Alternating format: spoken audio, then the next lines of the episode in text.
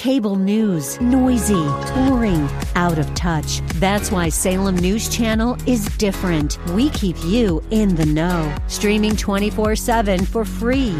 Home to the greatest collection of conservative voices like Dennis Prager, Jay Sekulow, Mike Gallagher, and more. Salem News Channel is unfiltered and unapologetic. Watch anytime, on any screen, at S N C dot T V and Local Now, Channel five twenty-five.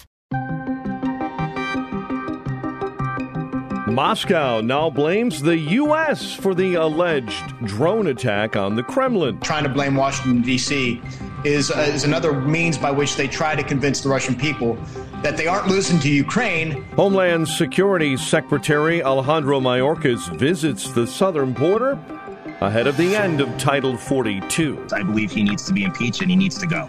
Economists warn that confidence in the banking sector is still shaky. Small and regional banks are very big contributors uh, to the economy. This is the Daybreak Insider Podcast, your first look at today's top stories for Friday, May fifth. I'm Mike Scott.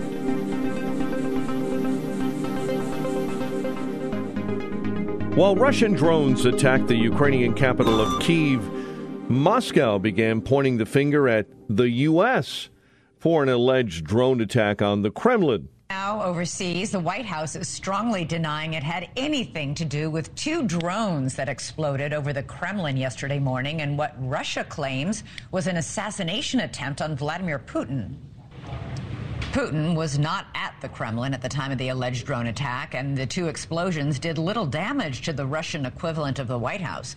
Ukraine's president yesterday immediately denied that his forces had anything to do with the brazen attack. And now there are questions about whether Putin is using a false flag operation to escalate tensions with the West. However, John Kirby, the coordinator for strategic communications at the National Security Council, is flatly denying the allegation.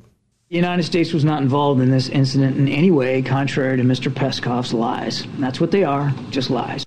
Mark Esper is the former defense secretary under the Trump administration and says that while some believe the drone attack was a false flag, he tends to believe that it's something else. I think it's possible that it, it could be a false flag, but I'm actually more inclined to think that it is either a pro-Ukrainian group in Russia that uh, launched these attacks, or it is a uh, anti-Putin group in Russia that did so. Uh, g- given the nature of it, uh, the proximity, and the fact that, in my perspective, it wasn't intended to in- assassinate or do massive damage, but intended to embarrass the Kremlin. And that's kind of where I draw my conclusions from. The former defense secretary goes on to say that Russia is currently trying to blame America for the attack to rally Russians around the war effort in Ukraine. In this case, too, for, for a drone to be launched from Ukraine, it would have to traverse hundreds of miles to get to Moscow and then make its way through Russian air defense systems. My, my suspicion is this was locally launched and delivered, and again, intended to embarrass uh, the Kremlin. Now, what the Kremlin is doing in return is trying to use it as a means to rally the Russian people, because uh, they know that if an offensive is coming. They know that they've lost tens of thousands of troops in, in Russia, and the uh, Russian people aren't fully behind them. And then on top of this now, trying to blame Washington, D C is, uh, is another means by which they try to convince the Russian people that they aren't losing to Ukraine. They are losing to um, the United States and NATO. And this is part of their strategic information, uh, disinformation and messaging that they're trying to do.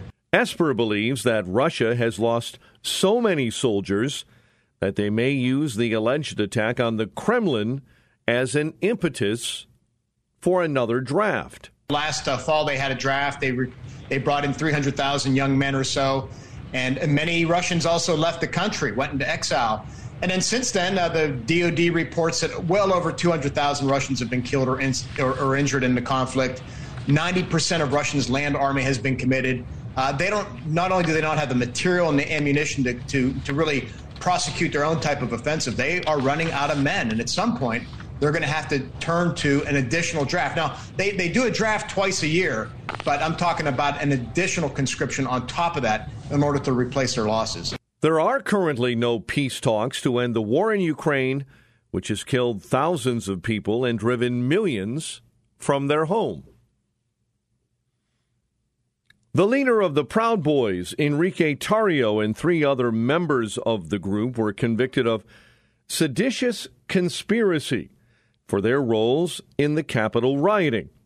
Daybreak Insider's Ed Donahue has more details on this story. Seditious conspiracy is a difficult charge to prove. Specifically, conspiring to oppose by force the lawful transfer of presidential power. Tarrio wasn't in Washington on the day of the riot, but prosecutors say he directed the Proud Boys' attack. These convictions will likely embolden Attorney General Merrick Garland and the Justice Department moving forward. After three trials, we have secured the convictions of leaders of both the Proud Boys and the Oath Keepers for seditious conspiracy. The seditious conspiracy charge carries a prison sentence of up to twenty years. In court, a lawyer for Tarrio tried to push the blame onto Donald Trump, arguing the former president incited the pro-Trump mob's attack. Ed Donahue, Washington.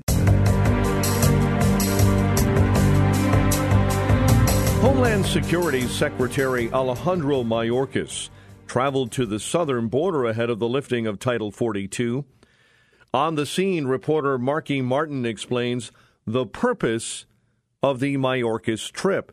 Title forty-two ends a week from today, and border communities are expecting uh, those crossings to reach all-time highs. In fact, Border Patrol saying that leading up to its termination next Thursday, they've already seen those numbers surge to about seven thousand encounters a day. They fully expect that number to skyrocket to ten thousand. So the White House here is really bracing for impact. And today, Homeland Security Secretary Alejandro Mayorkas is visiting Texas's Rio Grande Valley to review law enforcement preparations ahead of Title forty-two sunset. So today he's meeting with Homeland Security workers, local leaders, law enforcement partners in that region.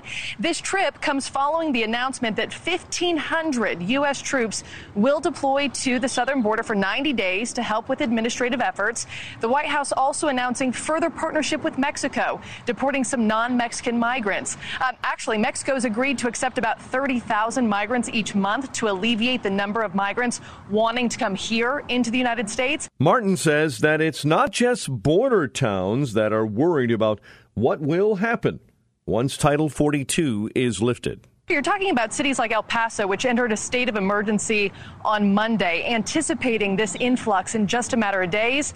It's not just border communities. It's not just border states sounding alar- the alarm. You have places like Chicago, New York, D C, who also have concerns. And at this hour, we are waiting to see uh, and hear more specifics about Mayorkas' visit. Martin reports that next week, House Republicans will vote on their border security bill, once again putting the ball in President Biden's court. Some of the criticism that we've heard from the Biden administration is that Republicans refuse to put any sort of plan forward, but that's expected to change next week when House Republicans are expected to vote on their Secure Border Act of twenty twenty-three. That plan, Natasha, that's going to propose some Trump-era policies, including restarting construction of the border wall. Meantime, the president's immigration policy has been a lightning rod for Republican criticism, and that criticism is likely to get even more intense when the Title forty-two policy that expelled migrants during the COVID nineteen pandemic expires next week. However, back at the White House, they say they're preparing as best they can. Don't have any numbers to share for you at this time. Uh, I don't have, um, uh, we don't have uh, kind of speculation or hypotheticals on what will happen once Title forty-two lifts. We just know that we are preparing uh, for that uh, for that to occur on May eleventh, and uh, we'll continue to do that. Meantime, the mayor of El Paso, Texas, Oscar Leeser, says his city is bracing for nearly twelve thousand migrants to come across the border. There's about ten to twelve thousand ready to come over now, and uh, we need to be prepared, and uh, we will be prepared. Uh, do we have the proper resources? That's what we're working on, to making sure that, that we will. But the biggest thing is that our immigration process is broken. It's been broken for a long time. Until they fix it, right now there is no end game. Republican Congressman Anthony Desposito of New York says that the Mayorkas visit comes way too little and way too late. Uh, too little, too late. Uh, you know, I visited the border twice. The first uh, was during the campaign. The second I visited uh, probably a couple of months ago. And I will tell you this.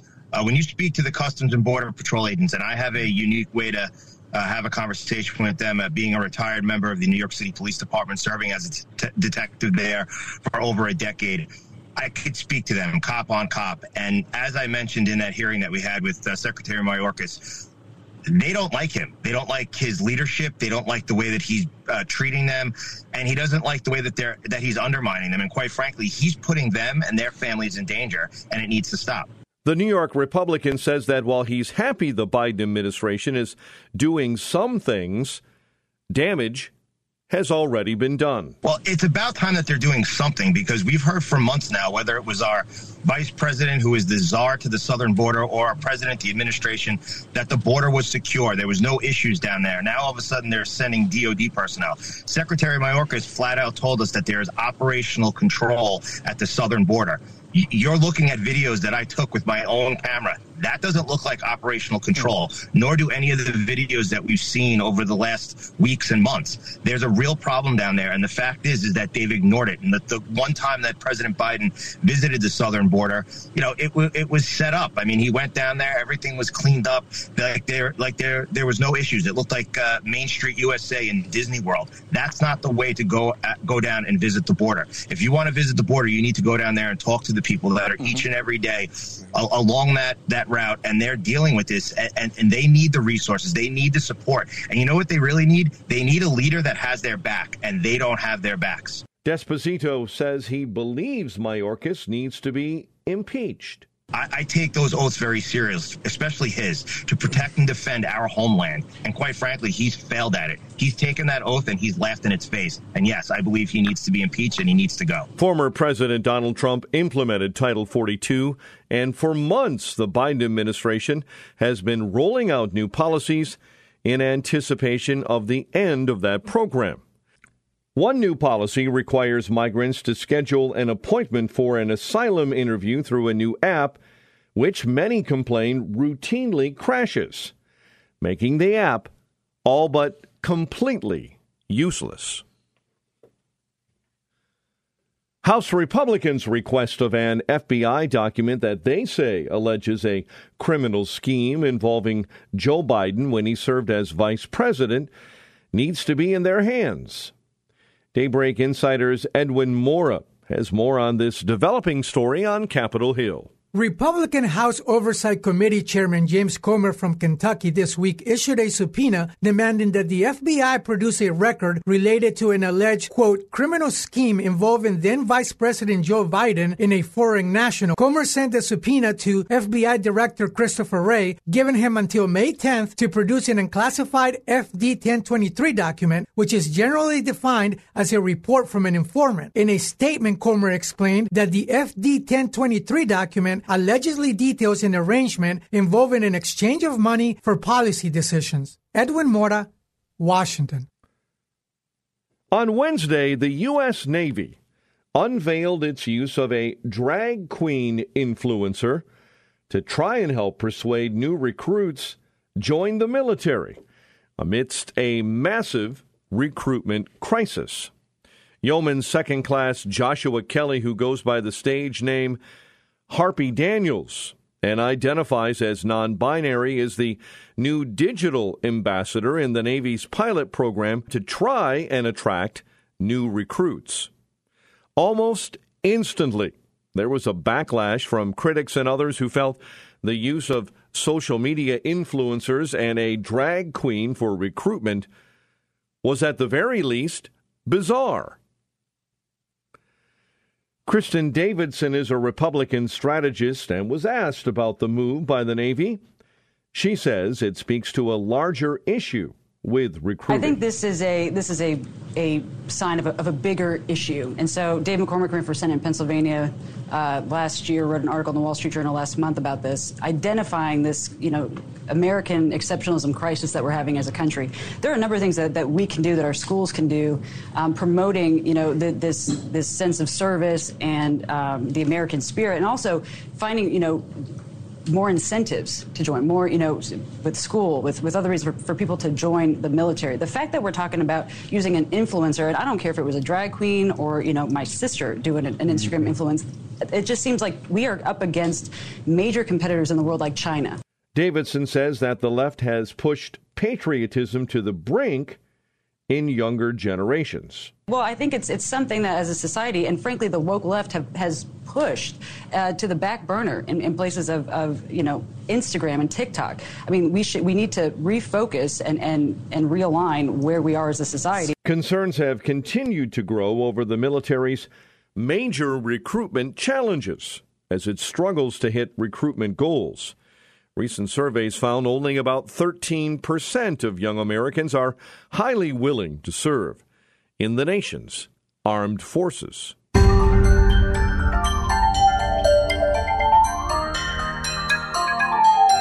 Many economic experts still believe that there is a lot of uncertainty surrounding the banking industry, in spite of reassurances from regulators.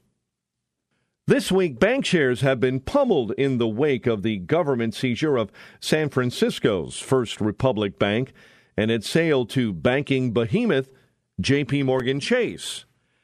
It was the second largest bank failure in U S history and the third failure of a midsize to large lender in two months.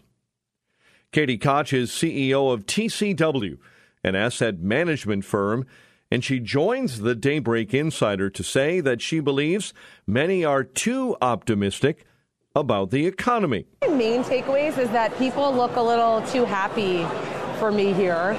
I, we're a little bit more pessimistic about the global outlook, and I'm struck by the fact that I think sentiment's actually still relatively positive here. Um, we're really looking at T C W for a macro environment that's going to be pretty challenging, and so we're in the camp of having a, a medium to hard landing. Koch explains why she feels that a lot of people are still optimistic about certain parts of the economy. The main reason for that is that it's kind of correlates to the fact that the markets haven't really started to correct aggressively yet, number one.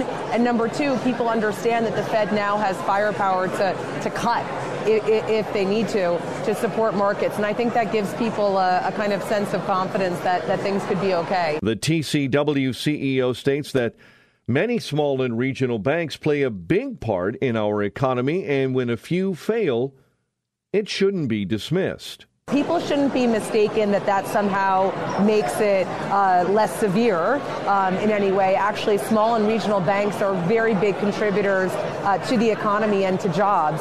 Just you, you may be aware, but about fifty percent of Americans are employed by small businesses. Uh, contributes about fifty percent to, to G D P, small businesses do. And when you look at uh, companies with one hundred or fewer employees, um, seventy percent of their commercial and industrial financing comes from small and regional banks. Banking experts worry that a few bank failures might lead to doubts about relatively healthy regional banks, creating a financial contagion that could impact the wider economy. The standoff continues in Congress over raising the nation's debt ceiling, with a possible partial default becoming more of a reality. We get more on this from our Daybreak Insider, Jackie Quinn. The Treasury Department has warned the U S government could default on its debt as early as June first. But Senate Majority Leader Chuck Schumer says the House G O P can't use that to force Democrats to agree to sharp budget cuts, to sneak their radical proposals through the back door. Iowa Republican Chuck Grassley says the president will have to meet with the House Speaker to work out a compromise. This is an opening bid. Economist Mark Zandi with Moody's Analytics told lawmakers the political Political tension isn't helping the U S economic recovery. We need to end this drama as quickly as possible. I'm Jackie Quinn. Test scores in history and civics declined for eighth grade students across the U S. We get more on the testing scores from Daybreak Insider's Julie Walker. The National Assessment of Educational Progress shows an increasing number of children lack a basic understanding of either subject. Nearly one-third of eighth-grade students, thirty-one percent, cannot describe the structure or function of government according to the results. In October, that same assessment reported that every single state had seen a decline in math or reading scores amid the pandemic. Officials say the latest scores reflect more of the impact of the disruptions from the virus that shuttered schools across the country. I'm Julie Walker. And finally, One man is proving you're never too old to stay in shape. John Hamilton is one of Britain's last remaining Dunkirk veterans, and he still walks a mile every day after celebrating his one hundred fifth birthday.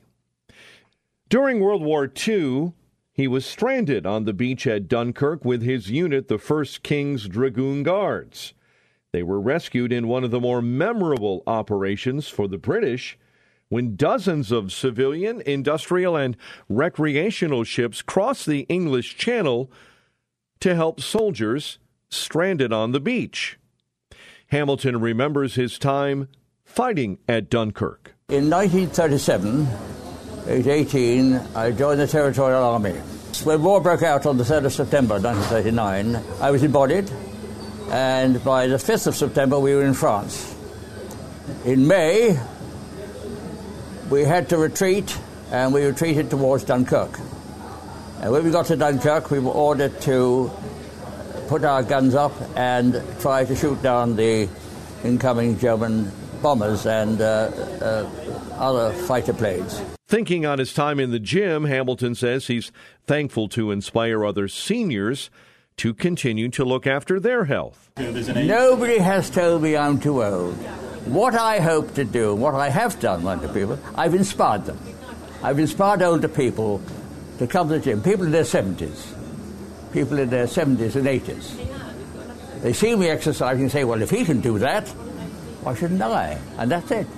Here I am. Hamilton now lives in a bungalow on the grounds of a nursing home where he is regularly visited by caretakers as well as friends and family.